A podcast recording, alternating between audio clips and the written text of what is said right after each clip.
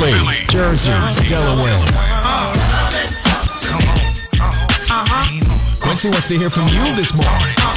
I think it's a fifty-fifty based on who he is and what he represents. It could go any way. I completely disagree. Pay your tithes on Sunday. I do not agree with you this morning. Call us at two one five, five one five, three four eight one. That's two one five, five one five, three four eight one.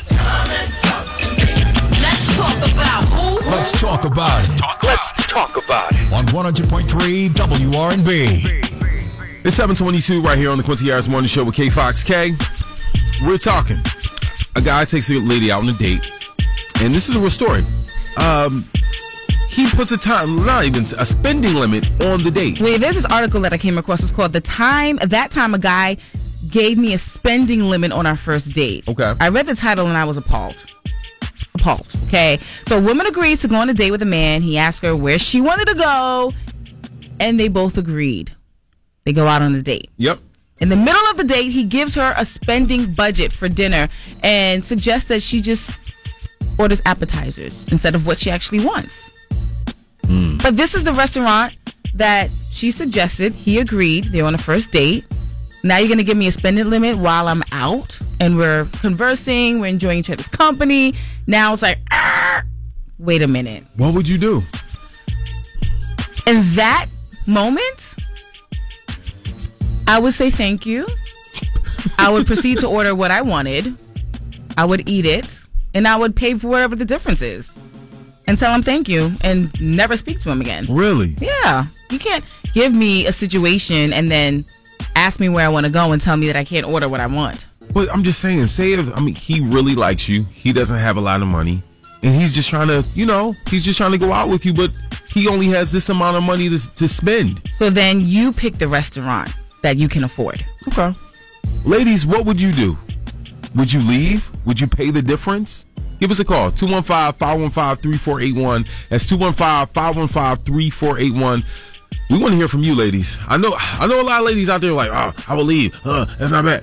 But we want to hear from you. Has this ever happened to you? Sometimes guys don't have a lot of money. It's, guess what? Barack Obama wasn't always Barack Obama. He had a shady hairline. He was smoking. He had dark lips. He was smoking cigarettes. Then he became the president of the United States. Ladies, sometimes you got to invest. It's like these properties. It's like, you see how they're gentrifying all these neighborhoods? All over the place. You got to gentrify your man. Maybe in the beginning, he may not have it all. You got to you got to pour into him. I don't know well, about that one. Well, what would you do? Give us a call. two one five, five one five, three four eight one. Keep it locked right here to the Quincy Harris Morning Show with K Fox. Good morning, y'all. You do... Guy and girl go on the first date, and something, to K Fox will say, crazy happens. It was a little crazy. So she, he asked her, "Would you like to go out?" She agrees. Where would you like to go? She says where she wants to go. Mm-hmm. They show up at the restaurant, having a great time, and then he gives her a budget, a spending limit as to how much she can spend while they're at dinner, which was limited to appetizers. But hmm.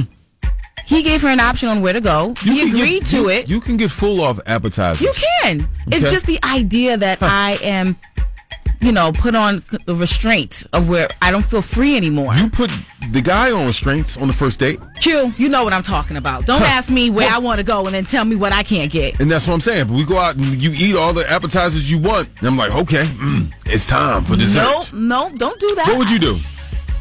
What would you do, Kay? Well, I said that I would actually get what I want, and then I would politely say thank you, and thank you for your time, and I would bounce. All right. And we would not share this time again ever in life.